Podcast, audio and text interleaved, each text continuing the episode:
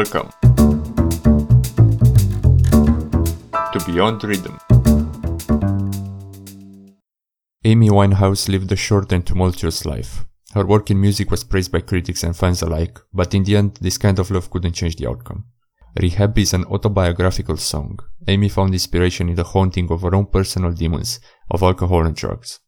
Her management company wanted to send her into rehab, but she said she didn't need to. Her father agreed, adding that she wasn't an alcoholic but had been drinking too much because she was lovesick. When asked about how she had written Rehab, Winehouse recalled walking down the street with Mark Ronson, producer of her last album. "I just sang the hook out loud. It was quite silly, really. Mark laughed and asked me who wrote it because he liked it.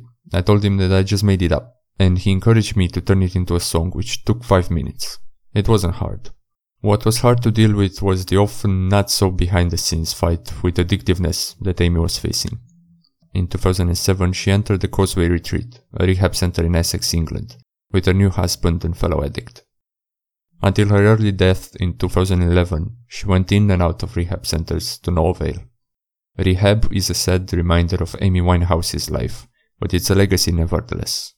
I recommend you watch the documentary called Amy, all about her life struggles, if you haven't already. Or if you did, let me know what's your take in the replies or on Twitter. Thank you for listening.